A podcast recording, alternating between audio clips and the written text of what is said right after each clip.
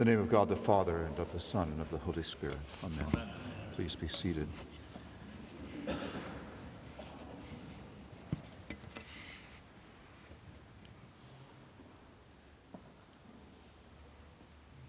I want to c- contrast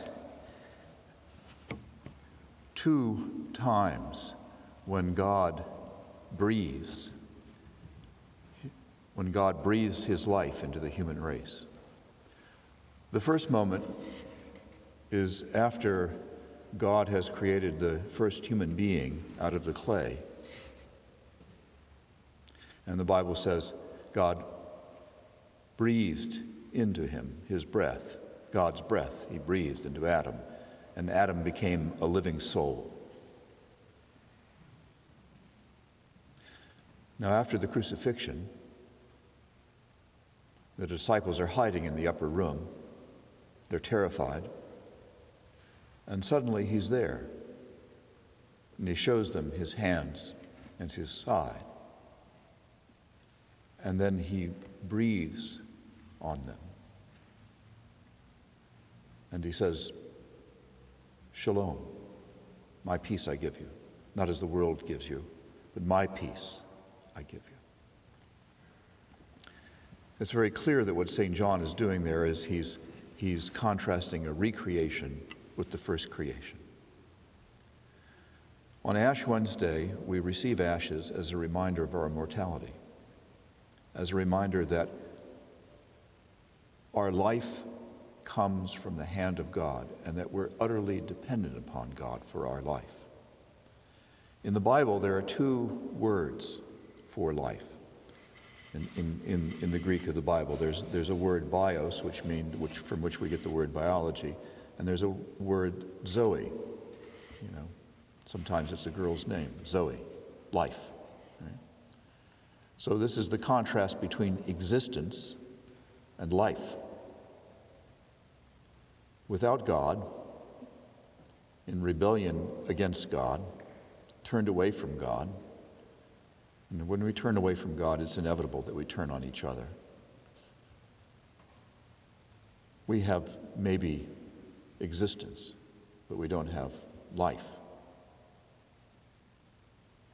He comes, and at great price, he breaks through our resistance to God, and he gives us the gift of life, eternal life, begins now. The grave cannot hold it. And the whole Christian life is the struggle between the old humanity, the old Adam, which is destined to dust, and the new life that begins now and which the grave cannot hold. And there's a dynamic relationship between these two lives, which is that the old life has to be crucified so that the new life can be born. Um, our attachment to everything that draws us away from God has to be crucified and died. We have to follow him in the way of the cross so that we might also follow him in the way of life. And um, it's not an easy way. We're attached to the things of this world. We're attached to all kinds of things. We're attached to things that are just simply bad things. And we're attached to things that are good things, but we want them and have them in the wrong way, in a bad way. And all of these things are killing us. And we, by God's grace, have to put them to death if we're to have the life that He comes to give us. So, what is the first step in getting this life? The first step is to understand that we can't we cannot create ourselves. We cannot make ourselves. Our life is hid with God in Christ, and we are utterly dependent upon Him.